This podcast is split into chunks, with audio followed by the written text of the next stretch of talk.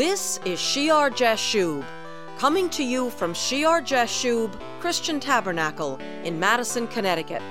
Hi, I'm Patty Scalzo, and our church fellowship welcomes you to today's Bible lesson taught by my husband, Pastor Greg Scalzo.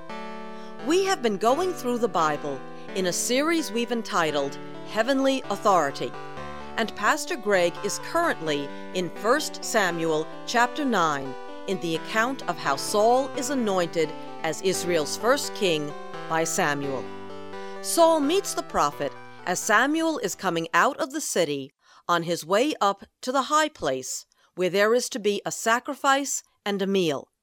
And this prompted Pastor to discuss the significance of the high places in the Old Testament, especially as they relate to pagan religious practices, as well as the prohibition against them in Deuteronomy chapter 12. When we left off last time, Pastor Greg jumped ahead in time to young King Solomon in 1 Kings chapter 3 to further develop our understanding. Now let's rejoin the Sunday sermon.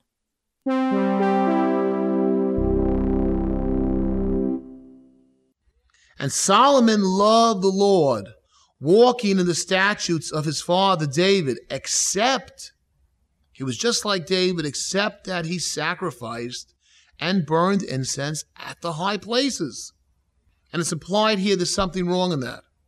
But then it says in verse 4 Now the king went to Gibeon to sacrifice there, for there was the great high place, the great high place in Gibeon. So you have Gibeon, which is six miles northwest of Jerusalem, called at this point the great high place. You also read in First Chronicles, keep your hand over here, we'll go back to this. In First Chronicles chapter 16 and verse 39, and Zadok the priest and his brethren the priests before the tabernacle of the Lord at the high place that was at Gibeon in chapter 21, verse 29, for the tabernacle of the Lord and the altar of the burnt offering, which Moses had made in the wilderness, were at that time at the high place in Gibeon. So what happens, the actual tabernacle made at the time of Moses winds up after the fall of Shiloh in this high place northwest of Jerusalem. Gibeon, different high place where Samuel is. But in the time of David, another high place where they would go to, the great high place. And then Second Chronicles chapter 1 and verse 3, the sister passage to what we're reading in First Kings, it says, And Solomon and all the assembly with him went to the high place that was at Gibeon, for the tabernacle of meeting with God was there, which Moses, the servant of the Lord, had made in the wilderness. But David had brought up the ark of God from Kirjath Jearim to the place David had prepared for it, for he had pitched a tent for it at Jerusalem. That's when he brings the ark to Jerusalem. So the ark is in a tent, a special tent that David sets up. But the rest of the tabernacle, including the altar of burnt offerings, is over in Gibeon on a high place. And you go back to 1 Kings chapter 3, verse 4, the king went to Gibeon, Solomon, to sacrifice there. And it says, At Gibeon the Lord appeared to Solomon in a dream by night. It says Solomon in verse 4 offered a thousand burnt offerings on that altar. And that's when God comes to him and asks him what he wants. And he said he wants wisdom to be able to rule over the people. So God accepts the sacrifice from Solomon at the high place of Gibeon this temporary location for the tabernacle while they're building, constructing the temple. But back here, at this point, the temple's not being built. At this point, people are worshiping at different high places. And Samuel himself goes up to a high place and makes the offering. And it appears that God blesses it because he gives him revelation. He'll give him revelation of what to do with Saul.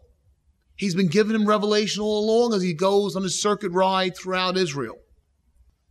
And you have to say why, if the high places were bad.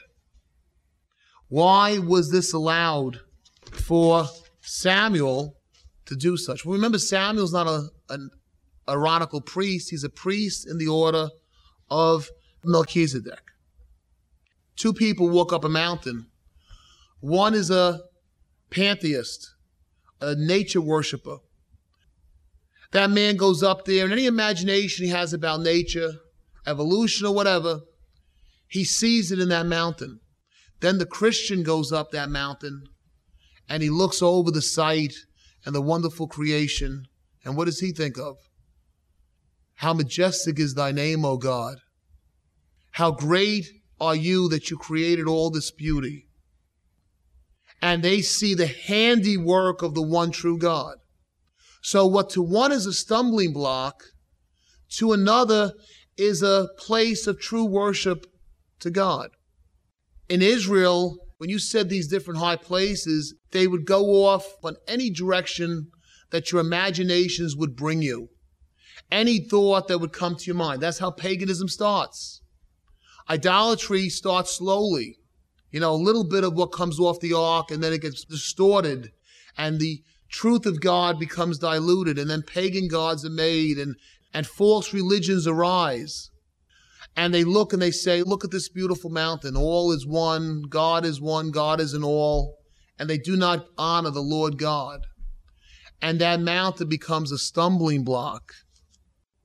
The idea of Jerusalem, the idea of Shiloh, the idea of the Aaronical priesthood was to keep the people from going off in all directions. And every thought, whim of imagination, paganism, going astray, everyone doing what they want to do, everyone thinking, I can worship God my way. There are many ways to God. How many times you hear that on television? There are many ways to God. You go to God your way, I go to God my way, when the scripture says what? Jesus is the way, the truth, and the life. There is no other way to the Father except through him. But you shall seek the place, the place, where the Lord your God chooses out of all your tribes to put his name for his dwelling place, and there shall you go. But to Samuel, the man of God, Yahweh is central in his heart. He's not a priest in the order of Aaron. He's a priest in the order of Melchizedek. And he's the one uniting Israel in the worship of Yahweh. This is like when Abraham comes in. Abraham is not a Levite because there's no Levites at that time. And Abraham would go this place and he build an altar and worship God. Noah comes off the ark, he builds an altar, he worships God. Isaac builds an altar and he worships God. And in Genesis chapter 31 and verse 54, then Jacob offered a sacrifice on the mountain and called his brethren to eat and they ate bread and stayed all night on that mountain. And you see again how they eat. There's a communion meal here, right? The people are waiting to eat. As Samuel comes and blesses, they're having a communion, a fellowship with God. It's allowed for this time and this season between the two appointed places because this was a man that God was central in his life, a true worship but for others, unfortunately, they go astray. Remember that warning against Solomon? He was not like David.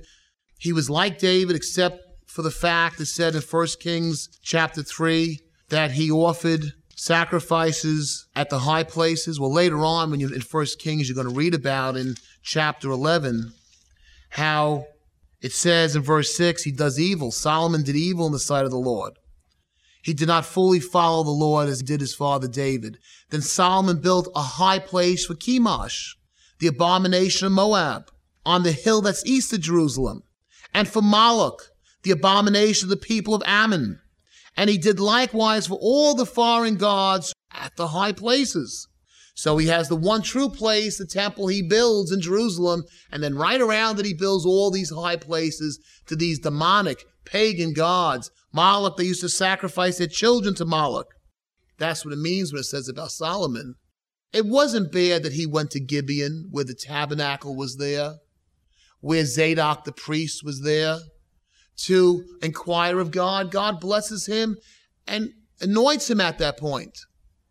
But Solomon has a high place kind of tendency where he can kind of worship a lot of different things, a lot of different places. and you see the need for the law, how the law don't worship in all these different high places, how the law restricts those who have no restraint. The law restricts the rebellious that know not the narrow way. So it tells them there's one place.